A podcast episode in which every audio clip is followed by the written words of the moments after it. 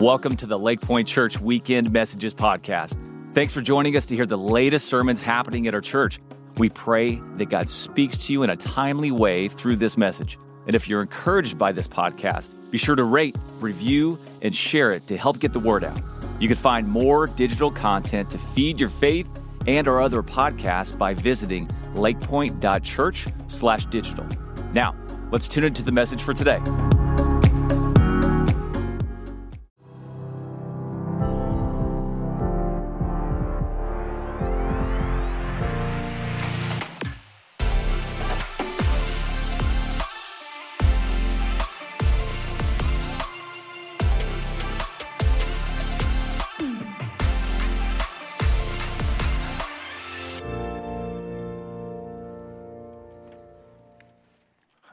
I have heard that preaching is like riding on a bike.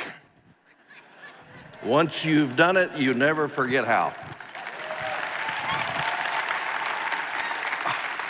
That's what I'm hoping for. Hey, I am so glad you're here today. Last week, we kicked off a series on uh, our annual On Mission.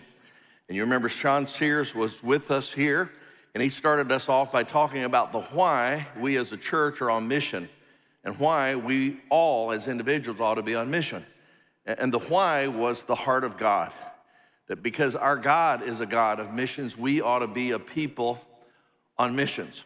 And uh, you heard last week that we kicked off our annual missions offering. That's the offering that we take from last week all the way to the end of this year where you give above and beyond your normal gifts to the church to support the work that we're doing here and around the world. And I want to remind you that you can do that by texting the word give uh, to 20411, or you can use the envelope that you'll find right in front of you in a chair rack, or you can just go online to lakepointe.church slash AMO, Annual Missions Offering. Uh, some of you uh, received the brochure about all of this in the mail uh, last week. If you didn't get one as you leave today at all the kiosks, you can grab one. And it tells about all the things that we're doing, and it has an offering envelope in it as well. Now, here's my encouragement to you. My encouragement is don't wait till the end of the year to make that offering. Go ahead and do that today. Before you go to bed at night, however you're going to do it, go ahead and make a contribution to that offering. And when you contribute to that offering, one of the things that you're doing, you're supporting the 35 local partners that we have in the Metroplex around our campuses.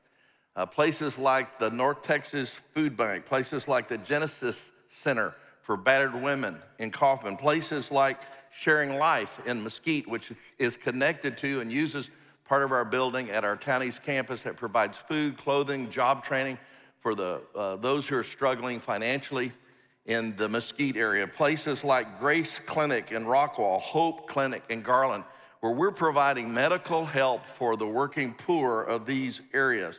Uh, places like our prison ministry and the work that we've been doing there for over two decades, and like our Pregnancy Resource Center. We were actually here Thursday night. Uh, Tim Tebow came and helped us celebrate 20 years of the Pregnancy Resource Center, that anniversary. And we were reminded that over the last 20 years in the, in the Resource Center, the Pregnancy Resource Center that we helped start and that we've supported all these years, that thousands of babies were saved from death. And that, yeah. And hundreds and hundreds of mothers who came in with a predisposition toward abortion who not only chose life for their child, but they found eternal life in being saved in those resource centers. Now, you support all of those ministries and, and, and many more when you support the annual missions offering. In addition to that, you also help us to do what we do nationally. And most of you are aware of the fact that over the last 18 years that we have started 44 churches in some of the most spiritually dark places in the United States. And this next year, in 2021, we, want, we have already identified church planters, and when you give, you're going to allow us to plant a brand new church in Miami. You're going to help us plant a brand new church in Columbus, Ohio. In Berkeley, California, we're going to be planting a church in the next 12 months. In Austin, Texas, we're going to be planting another church there.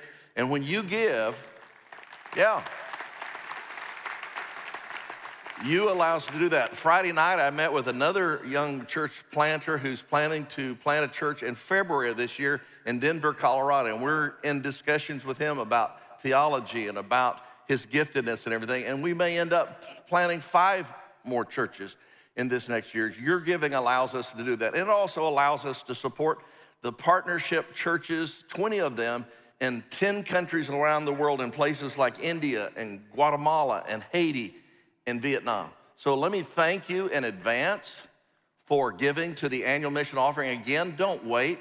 Uh, there are thousands of families who are listening to me right now who can give $200 today. There's some of you who can give 500.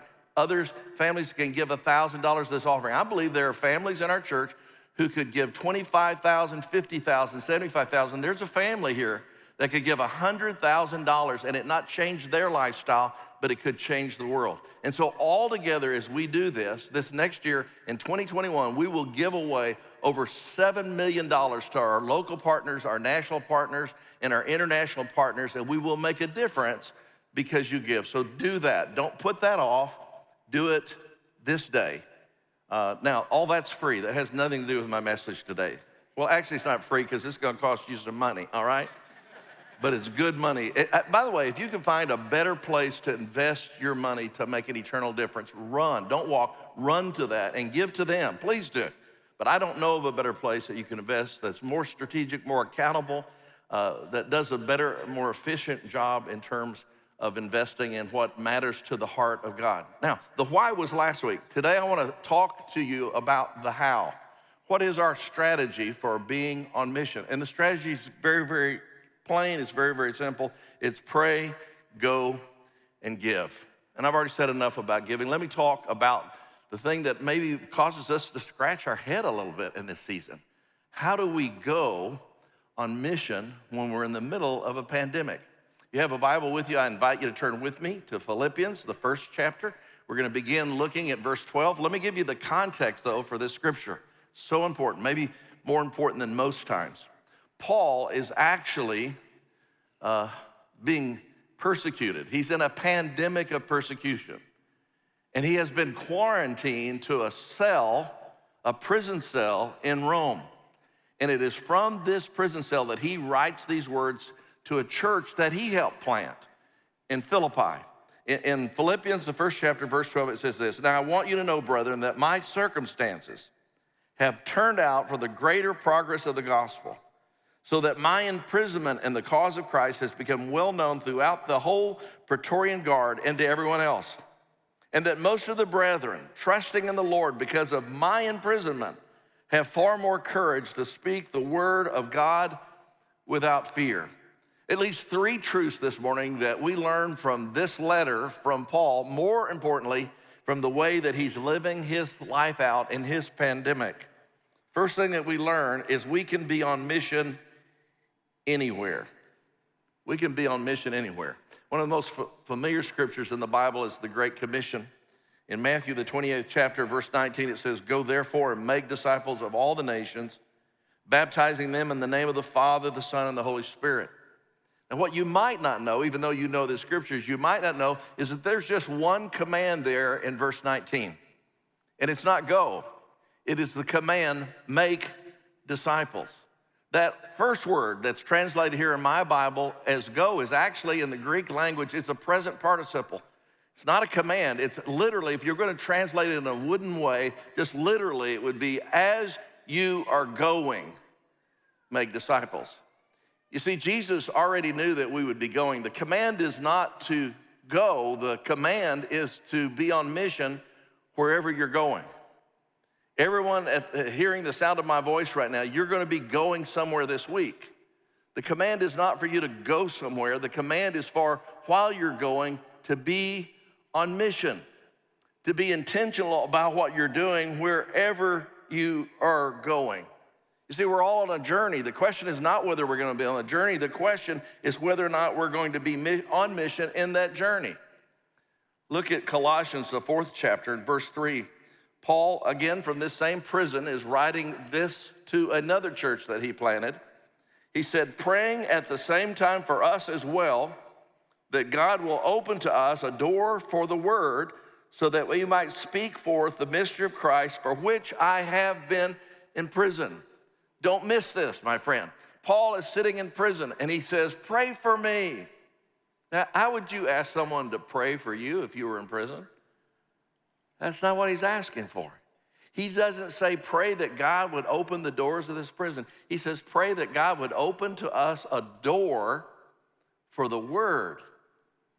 He's looking for opportunities in the midst of his circumstances. This is not the first rodeo for Paul, by the way. That first church that we read about just earlier in the service at, at, Philippi, he was actually in jail there.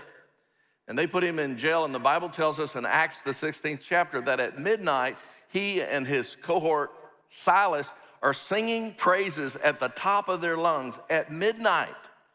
And then a miracle takes place. God shakes that prison with an earthquake, and every door is opened up. And the guard thought he was going to lose his life because the prisoners were going to leave. And then when he saw that Paul and Silas were still there, he came in and he says, What can I do to be saved? Now, he's not asking a theological question. He's saying, How can I get you guys to stay here so I don't lose my life? And they told him how to be rightly related to the God his creator. In fact, the Bible tells us that they went home that night and shared the good news of Jesus Christ with his whole family, and the jailer and all of his family were baptized that night. And then Paul and Silas went back and sat down in their cell. You see, they weren't worried about their circumstances, they were worried about wherever they were being on mission. I don't know what pandemic you're suffering from right now It might be a pandemic of health. It might be that you're chained to an irregular spouse. It may be that you're in a difficult job situation. It may be that you feel constrained by your finances right now. But whatever circumstance that you find yourself in, do not allow that circumstance to distract you from the reason God has you here on this earth.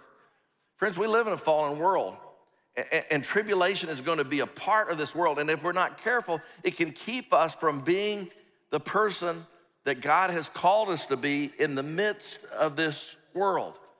You see, we can, in every situation, whether it's good or bad, we can either make excuses or we can make a difference. What if being on mission is not about a place as much as it is about a perspective?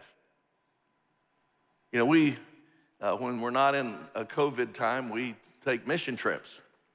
And on a typical year, we'll have anywhere from 1,800 to 2,000 of our members who will travel somewhere uh, here in the United States or around the world on mission for Jesus Christ. And let me just be honest with you. I'm thrilled that that happens, but you need to understand that the reason that we provide that opportunity for you is not so you just go on trip after trip, although that's fine if you do if, if, finances will allow you to do that, if time will allow you to do that. But I just want you to go on one of those trips. Because here's what I know will happen. If you're on one of those trips, you're going to understand how blessed we are in America. You are. The freedoms that we have, the resources that we have, and I think it's going to make you a more appreciative, a more grateful person. That alone is worth the trip. Number two, you're going to pray for missions like you've never prayed before because you're going to see what God is doing here and around the world. Number three, you're going to give to missions in a more generous way than you've ever given before. When you see all that we have and the very little that they have in terms of resources to be on mission, and you're going to shift some of those resources to some of our brothers and sisters so they can be successful where they are. And this maybe is the most important thing. You're going to catch the bug of being on mission because you scheduled it, you calendared it, you got in a van, or you rode on a plane and you you were on mission for seven to 10 days. My prayer is you come back and you'll be on mission for 365 days of every year of the rest of your life. That's why we do mission trips. Somebody said to me the other day, When can I go on the next Lake Pointe mission trip? And my answer is the same answer I give you today tomorrow morning. When you open up your eyes, before your feet hit the floor, let your knees hit the floor and say, God, wherever I go today, whoever I see today, I'm going to be on mission. God, I'm praying that you would open the doors for opportunities for the word. I pray, dear Father, today for divine appointments that you'll put me with just the person that I need to meet who needs the resources that you've already given to me, even if it's the resource of knowing about Jesus Christ as Savior and Lord. What if we prayed? What if 15,000 plus people this next week prayed as much for God to open a door of opportunity as we pray for God to be changing our current circumstances? What might happen? What kind of revival might break out here and around the world? First truth is is that you can be on mission anywhere because God's commanded us as we are going to be on mission. The second truth though is that our opposition might just be our greatest opportunity. Don't miss this. Paul was chained to a Praetorian guard there in Rome. And legend tells us that they had to keep changing the guards that were assigned to him, that were chained to him, because he kept leading them to the Lord. And every time he would, they would send another one away and put another one, basically he became a mission sentencing, a sending agency. And notice what it says there in verse 13. It says, So that my imprisonment in the cause of Christ has become well known throughout the whole Praetorian Guard and to everyone else. Paul several times had to stand before authorities and to give a defense about why they shouldn't kill him. Uh, just about a year and a half ago, I was there once again at Caesarea Philippi, which is on the shores of the Mediterranean Sea, and I looked up into the Colosseum that still stands today, where Paul the Apostle stood and gave a defense of why he was preaching what he was preaching and why he had made so many of the Jews mad. And the governor there that sent from Rome, the governor who would later send him from Caesarea Philippi back to Rome for prison, he said, You almost persuade me to become a follower of Christ. We don't know what God did with that seed, but we know that every time Paul had the opportunity, every time he had the opportunity to, to be in front of opposition, he did not see them as his opposition, he saw them as his opportunity. Uh, Sean Sears, who was here teaching last week, I had breakfast with him last Sunday, and I was catching up on his family. He, he started church planting rather late in his life. He's now in his uh, younger, the, in his 50s. And, and so I had heard about his daughter getting married, about one of his sons getting married, and so I was just catching up on that. And he, and he said something that was remarkable to me that the two young people that his two kids married were saved out of the youth group in the church that he started. And, and the, that their in laws now were, are adults, his, uh, his daughter and his son, their mother and father in laws were saved at Grace Church. See, he thought uh, when he started Grace Church, he was starting Grace Church for all the lost people in the Boston region, the southern part of Boston. He was actually starting in part that church for his kids' spouses and their in laws someday. They're not the enemy, they're the family. I was coming back from Iraq several years ago where I was teaching a group of pastors there. And I was coming back into the United States through customs, and the custom agent, the US custom agent, took my passport and he was spending a little more time than normal looking at my passport. He was looking through at all the stamps, he's flipping back and forth. And then I said, Is there a problem? He said, Well, sir, I'm looking at your passport. You've been to China several times, you've been to Russia several times, and you've been to Cuba a lot. What do all these countries have in common? Before I could answer, he said, They're all sworn enemies of the United States of America. And then I quickly said, Yes, sir, and they're also full of people who desperately need the love of Jesus Christ.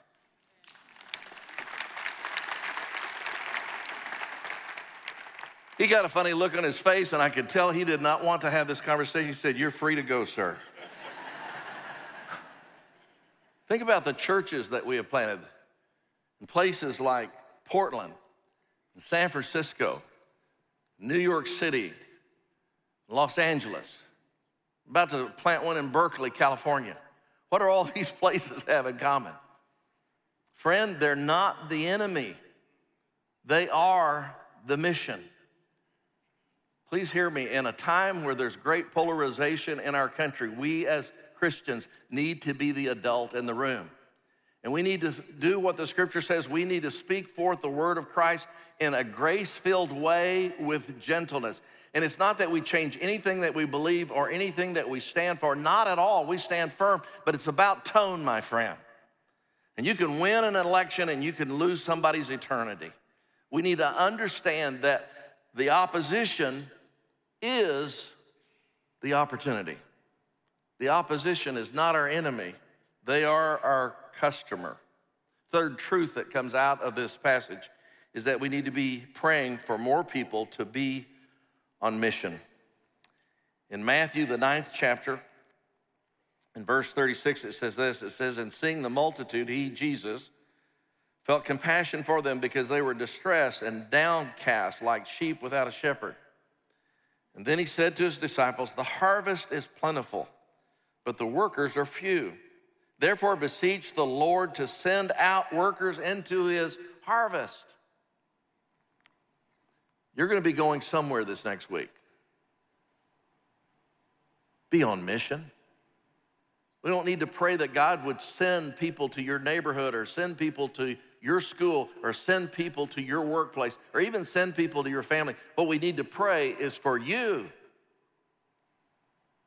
that you would be sensitive to the Holy Spirit. And when He whispers to take a step, to lean in, to be on mission, that you would do so. Uh, some of you have heard uh, Michael Jr., the comedian. He's spoken here a couple times. And uh, recently I saw a YouTube post that he had put on, up, and I texted him a message and I said, Hey, would it be all right if I showed that at church this weekend? He said, I'd love for you to. Yo, how's everybody doing? Are you guys as excited about the debate as I am? Yeah. Yeah, yeah, I'm not excited.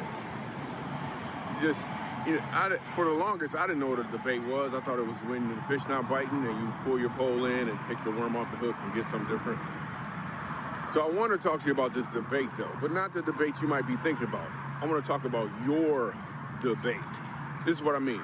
You ever be in a situation where you see somebody or, or a scenario and you feel like you could do something nice for them, and you had a thought, ooh, why don't I buy this person's groceries? Oh, why don't I give this person a compliment? Ooh, why don't I encourage this? You have that thought, and then the very next thought, the very next thought, the V E R, you know how to spell it next thought is, no, I shouldn't do that. It might be weird. They might take it the wrong way. I don't want it to be awkward. That's your next thought. Why does this happen? Immediately you go into an internal debate. You're like, yes, you're like, no, you're like back and forth. And more times than not, people chicken out and don't vote to do the thing for somebody else. I'm telling you, time and time again, you have to make the decision. When you have that thought to do something nice for somebody, just step through. In fact, make a choice to do that today. Just step through. I got a friend who was at the airport, right? And um, he felt like out of nowhere he was supposed to get $20 to the gate agent. That's what he felt. And then his next thought was, man, who gives $20 to a gate agent? That's weird. I mean, she did help us out. She was cool, but he just felt like he was supposed to give her some money. And I was like, it does seem weird, but dude, you got to follow through with what you're feeling. So he went on ahead. He walked up to her. He said, Look, I know this is weird. I'm not trying to be creepy or anything, but I feel like I should get this. You helped us out a lot. Here go 20 bones. I say bones because that's where I'm from. Anyway, he hands the lady the money, and immediately she starts to tear up. And we're kind of tripping, like, oh, okay. Not sure what this means. And she explains that earlier that morning, she was in a rush. Things were kind of frantic at home, getting the kids ready, and she left and went to work without her purse. On top of that, when she finally got to work, her car literally, as she pulls into her parking spot, runs out of gas. So for that whole day up to that point, in her mind, she was racking her brain on how am I going to get enough money to get some gas to pick up my kids. Her whole day she was stressed. Nevertheless, she still gave us great customer service, and my boy was sensitive enough in that moment to do what he had to do and it was it's a really awesome story. So there's going to be some people that you're going to meet today. I'm telling you, and then you're probably going to start to debate if you should do this nice thing or not. If you leave this nice comment, don't debate. Vote love. Vote yes. Vote to give to somebody else. Anyway, I'm Michael Jr. Appreciate you. I love you. I'm out. Thank you, Michael.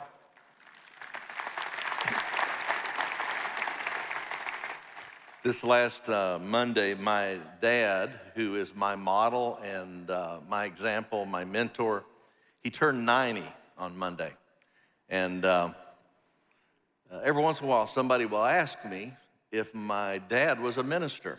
And, and part of that reason is obviously I've worked here for over 40 years at Lake Pointe Church. I have an older brother who was a missionary uh, to Sri Lanka, to Hong Kong, to Germany. For 25 years, he was a missionary, and now he teaches at uh, Truett Seminary at Baylor University. He teaches missions. I have a younger brother who was on the Watermark staff for many, many years, and now he serves on a staff of a church that they've planted in Fort Worth. And so people say, Was your dad a minister? And I don't always know how to answer that question because my dad received a paycheck for over 50 years from Mobil Exxon. He never received a penny from any church or any ministry. But my dad has been on mission every day that I can remember of my life. Uh, he and mom have gone a couple times on mission trips to China. Uh, they, uh, right before the Iraqi war, they were up in the, the upper regions, the Kurdistan, just above Iraq, and they were working in uh, refugee camps where they were feeding hungry people, thousands of people who were in need of medical condition. They were uh, triaging all of that. They have been to Mexico more times than I can remember. Last time there was a major hurricane down there, they went down there and they took shovels and they were literally shoveling mud out of people's homes in their 70s. As far back as I can remember, mom and dad uh, have worked with Texas Baptist Men. That's that group of people that anytime there's a tornado or there's a hurricane or some other disaster, they load up trucks and they go into the middle of it as people are coming out and they prepare meals and they bring washing machines with them and they clean people's clothes and they provide the things that they need. After a while, mom and dad stopped uh, working with Texas Baptist Men and started working with the Red Cross. And I asked my dad, Why are you doing that? And he said, Well, we figured that if we're working with Texas Baptist Men, everybody on our team is a Christian. If we work with the Red Cross, we're still helping the same people, but the people on our team don't know Christ. And it gives us a chance to witness.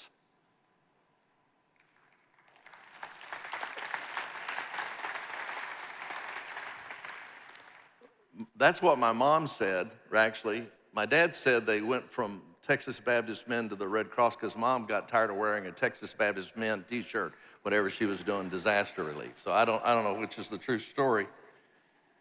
But that's not what really impresses me. What impresses me about my mom and dad is as far back as I can remember, they were on mission.